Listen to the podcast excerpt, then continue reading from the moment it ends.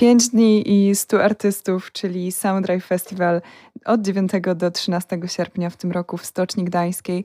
No i właśnie, naszym gościem jest Jarosław Kowal, czyli redaktor naczelny portalu Soundrive i jeden z organizatorów Soundrive'a. Cześć, witamy Cię na antenie radioaktywnego. Cześć. Festiwal do tej pory miał 10 edycji, to będzie już 11 w 2022, czyli w tym roku. I może wróćmy na chwilę do samych początków, czyli do roku 2012, kiedy to wszystko się zaczęło. I jak powstała w ogóle inicjatywa stworzenia festiwalu Soundrive?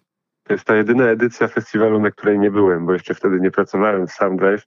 E, cały festiwal powstał w głowie Arka Chronowskiego, który jest też e, właścicielem klubów B90 i Drizzly Grizzly i też współorganizatorem festiwalu Mystic Festival, e, który w tym roku po raz pierwszy się odbywał w Gdańsku. I to tak naprawdę miało być przedłużenie tego, co działo się na portalu. To miało być po to, żeby zwrócić uwagę, że mamy portal, że piszemy o muzyce. Tyle, że szybko się okazało, że ten festiwal przerósł w portal i niektórzy nawet do dzisiaj nie wiedzą, że w ogóle istnieje taki portal Soundrive i wiedzą tylko o tym, że jest festiwal, Soundrive Festival. No ale ta pierwsza edycja była zupełnie inna niż te późniejsze, bo ona była parku Kolibki, to się chyba nazywało Adventure Park. Tam były mm, zawody bodajże w motocrossie, albo też w BMX-ach, więc to był zupełnie inny klimat.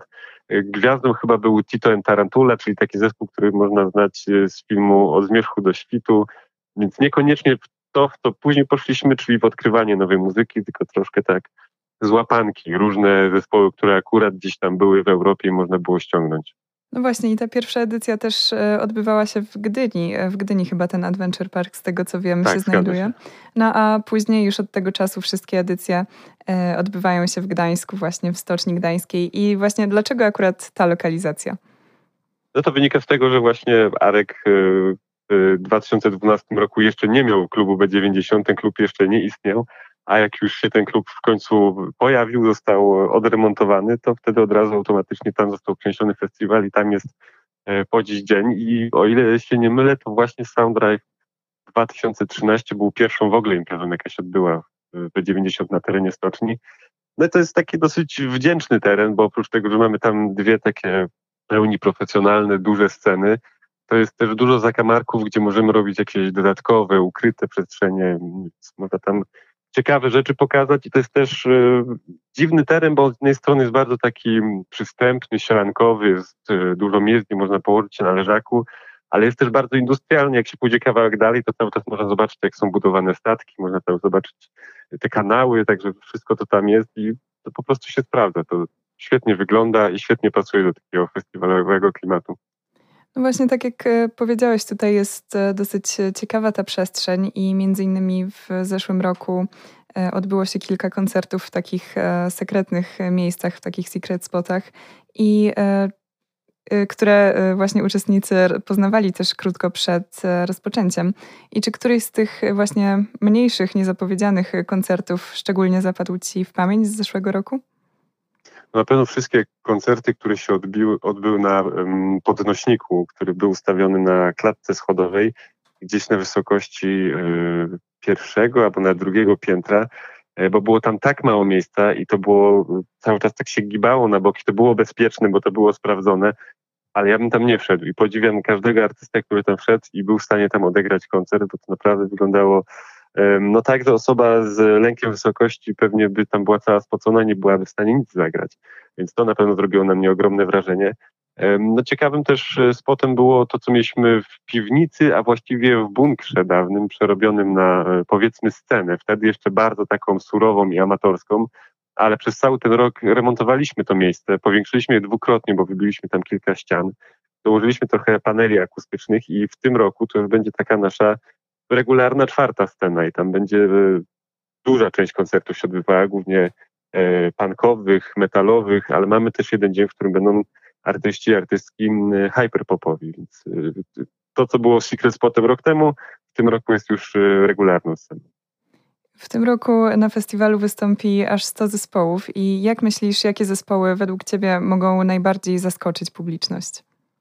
Moim zadaniem przy festiwalu w ogóle jest bukowanie tych zespołów. To jest jakby moja główna działka, że ja muszę je wyszukiwać, umawiać się z nimi, dogadywać warunki występu, więc e, te wszystkie 100 zespołów w tym roku i 100 zespołów w zeszłym roku już mam tak osłuchane, no, że dla mnie niestety nie będzie żadnej niespodzianki, bo ich wszystkich znam na wylot, ale wydaje mi się, że jest tutaj sporo takich artystów, artystek, o których nikt jeszcze nie słyszał, bo nie mógł usłyszeć, dlatego że niewiele jest na ich temat w internecie. Na przykład jazzowy zespół Ninja Episkopat. To jest coś, co dopiero wyda debiutancki singiel, a już wiem, że na pewno to zrobi duże wrażenie na wielu osobach. Jest zespół Skruda, który niedawno dopiero wydał pierwszą epkę. E, jest też zespół Calm the Fire, który co prawda jest zespołem doświadczonym i ma już wiele albumów na koncie, ale od, od lat nie grał i teraz zagra taki jakby w cudzysłowie pożegnalny koncert.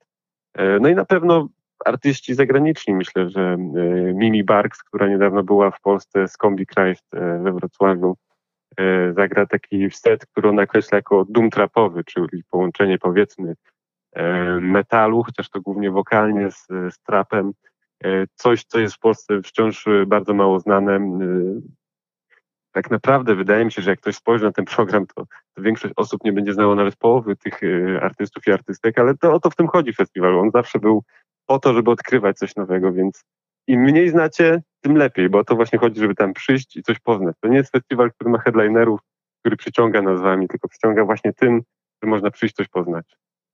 No i właśnie mówisz, że e, zajmujesz się tutaj e, wybieraniem, ściąganiem tych zespołów. Jakbyś mógł trochę opowiedzieć więcej o tym, jak to wygląda? Czy to tylko jest tak, że ty te zespoły wyszukujesz e, i je zapraszasz, czy też ktoś może się czasami zgłasza do was sam? Jak to wygląda? To jest i tak, i tak. Czasami się zgłaszają. Właściwie nie. Może od razu powiem, że cały czas ktoś się zgłasza. Przez cały rok przychodzi tych maili naprawdę mnóstwo. Także jest y, czego odsłuchiwać, no ale też jest tak, że ja już y, mam przeważnie listę na rok w przód, co chciałbym jeszcze zaprosić, kogo chciałbym jeszcze zaprosić, więc e, to jest tylko gdzieś tam po drodze cały czas e, aktualizowane. E, no i oczywiście nie wszystko zawsze się udaje zaprosić, chociaż przez te ostatnie dwa lata zadanie było o tyle ułatwione, że zespoły z Polski jednak się trochę łatwiej sprowadza niż zespoły na przykład ze Stanów Zjednoczonych, które jak nie są na trasie koncertowej po Europie, no to właściwie nie ma szans, żebyśmy mogli pokryć koszta lotu w tej z powrotem tylko na jeden koncert. Więc z jednej strony te dwa lata ostatnie były w pewnym sensie trudne, bo trzeba było zablokować aż 100 kapel, ale z drugiej strony to idzie dużo szybciej niż e, ściągnięcie powiedzmy 10 zagranicznych, e, bo tam jest dużo więcej rzeczy do omówienia, to są przeważnie dużo większe agencje, e, więc tutaj w, w wypadku polskich zespołów, no to jesteśmy otwarci zawsze na propozycje. Zresztą zawsze byliśmy, bo zawsze w programie były zespoły polskie i, i zawsze celujemy też takie zespoły, które albo grają jedne z pierwszych swoich koncertów, albo nawet w ogóle nigdy nie grały koncertów, bo wierzymy, że na tym polega festiwal muzyczny, żeby też dawać szansę i pokazywać te młode, początkujące kapele. Festiwal w tym roku będzie trwał e, pięć dni i jakbyś mógł też nam trochę powiedzieć o tym, jak wygląda układanie line-upu, czym się kierujesz właśnie układając kto, kiedy i po kim będzie, będzie grał na festiwalu. To jest właśnie ekstremalnie trudne zadanie, bo czasami komuś się wydaje, że dlaczego nie zaprosiłeś jeszcze jakiejś tam super znanej kapeli, ale to jest dosyć trudne, bo te najbardziej znane kapele mogą wystąpić tylko w jakimś tam przedziale godzinowym, powiedzmy od 20 y, do 23, tylko na tej największej scenie, czyli w B90, więc tak naprawdę nie mamy aż tak dużo miejsca, żeby zapraszać w cudzysłowie gwiazdy. Y, jest y, też duża trudność, kiedy na przykład e, na jednej scenie gra zespół powiedzmy metalowy i na drugiej stronie w tym samym czasie też miałby grać zespół metalowy, no bo wtedy dzielimy jakby publikę, która chciałaby zobaczyć te zespoły, a one są w tym samym czasie, więc często jest tym dużo e, wygibasów. Często jest też tak, że jakiś zespół dojeżdża specjalnie do nas na przykład ze Śląska, więc wyjeżdżają rano, przyjeżdżają po południu i nie mogą zagrać o wczesnej godzinie, muszą grać o późnej godzinie. E, więc tam jest zamieszania z tym zawsze bardzo dużo i mogę się założyć, że jeszcze ostatniego dnia przed festiwalem się okaże, że coś musimy gdzieś zamienić, bo tak jest co roku, że nagle się okazuje, że komuś uciekł pociąg, komuś e, coś się zgubiło, ktoś przyjedzie później, ale jesteśmy na to przygotowani. Myślę, że to też nie jest taki festiwal, że ktoś się obrazi, jeżeli jakiś zespół wystąpi nagle nie o 20, tylko o 22, bo myślę, że tutaj ludzie przychodzą głównie nie na konkretny zespół, tylko na Soundrive Festival. Tak mam wrażenie, że na tym polega atmosfera tego festiwalu. No właśnie, tu też uprzedziłeś trochę moje pytanie, bo też właśnie chciałam zapytać, czy to bardziej jest tak, czy, że ludzie przychodzą po prostu generalnie na festiwal, czy raczej właśnie tak e, na konkretne zespoły. Ale w każdym razie zrobimy sobie małą przerwę na utwór i za chwilkę wrócimy do Was e, z naszą rozmową. I wracamy do naszej rozmowy, a to był Bałtyk i Lion Dream. Bałtyk gościł w ostatnim czasie u nas w studio, ale będzie też jednym z zespołów, który zagra właśnie na Sounddrive Festival, a my rozmawiamy teraz z Jarosławem Kowalem, czyli jednym z organizatorów tego festiwalu. I właśnie, wracając do naszej rozmowy, e, jak myślisz, jakie największe przeszkody mogą wystąpić przy organizacji takiego festiwalu i czy był jakiś kiedyś taki problem, który może szczególnie zapamiętałeś?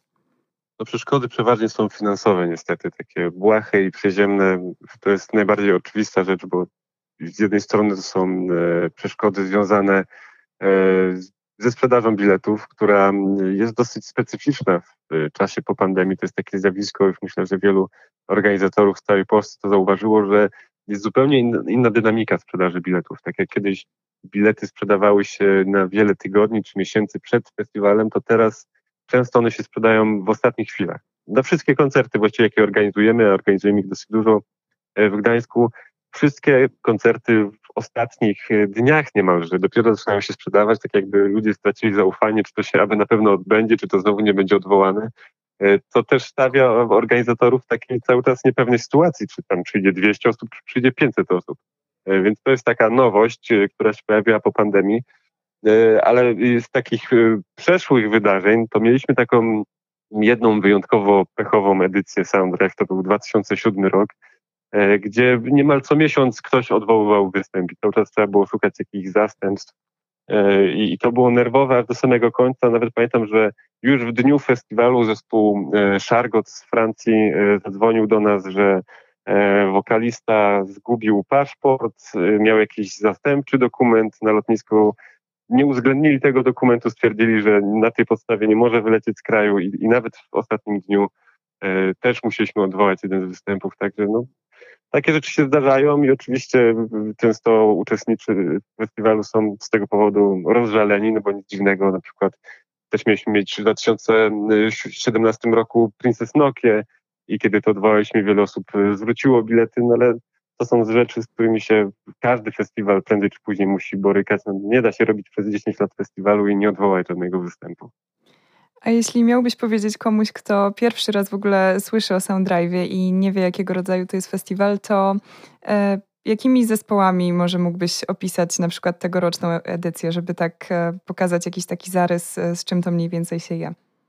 To jest bardzo trudne, bo mamy zespoły od popu takiego powiedzmy bardziej radiowego przez pop taki e, indie czy alternatywny, e, zespoły death metalowe, black metalowe, hardcore punkowe, e, jazzowe. No właściwie mamy pełen przekrój gatunkowy. No, tak próbuję sobie wymyślić jakiś gatunek, którego nie ma. Może bluesa nie ma. O. Także wydaje mi się, że to jest, ten festiwal jest raczej odpowiedzią na to, jak wiele osób dzisiaj słucha muzyki, bo już zanikają takie typowe subkultury, gdzie ktoś słucha tylko metalu, tylko hip-hopu. Przeważnie ludzie dzisiaj są już na tyle otwarci, że słuchają wszystkiego. To kiedyś był taki banał, jak ktoś mówi, że słucha wszystkiego, ale dzisiaj tak bardzo często się słucha muzyki i też tak często powstaje muzyka, bo wiele z tych zespołów właściwie czasami trudno jest dookreślić gatunkowo. Jeden utwór mają bardziej elektroniczny, inny mają bardziej gitarowy, a to jest cały czas ten sam artysta czy artystka. E, więc e, wydaje mi się, że takiego klucza gatunkowego tutaj absolutnie nie ma. Że tutaj chyba, jeżeli chce się iść na soundtrack, to trzeba mieć taki głód poznawania nowych rzeczy. To jest ten klucz, żeby nie mieć w głowie tego, że idę na zespół, który znam, który już słyszałem i lubię, tylko że idę poznać nową muzykę.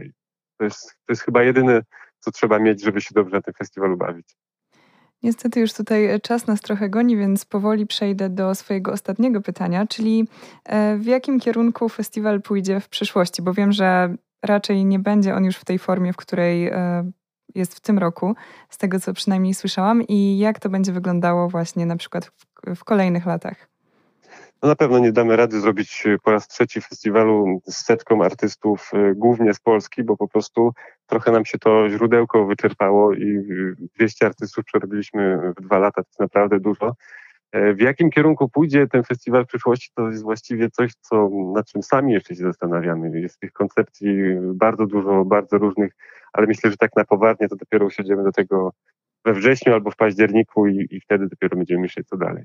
Także tutaj no, Soundrive Festival 9-13 sierpnia e, w Stoczni Gdańskiej. My bardzo serdecznie zapraszamy. Będzie tam wielu artystów, których e, nasi słuchacze na pewno znają z naszej anteny, także e, tym bardziej zapraszamy Was do, odwie- do odwiedzenia tego festiwalu. A moim gościem był Jarosław Kowal. Dziękuję Ci bardzo za rozmowę i do usłyszenia. Dziękuję bardzo.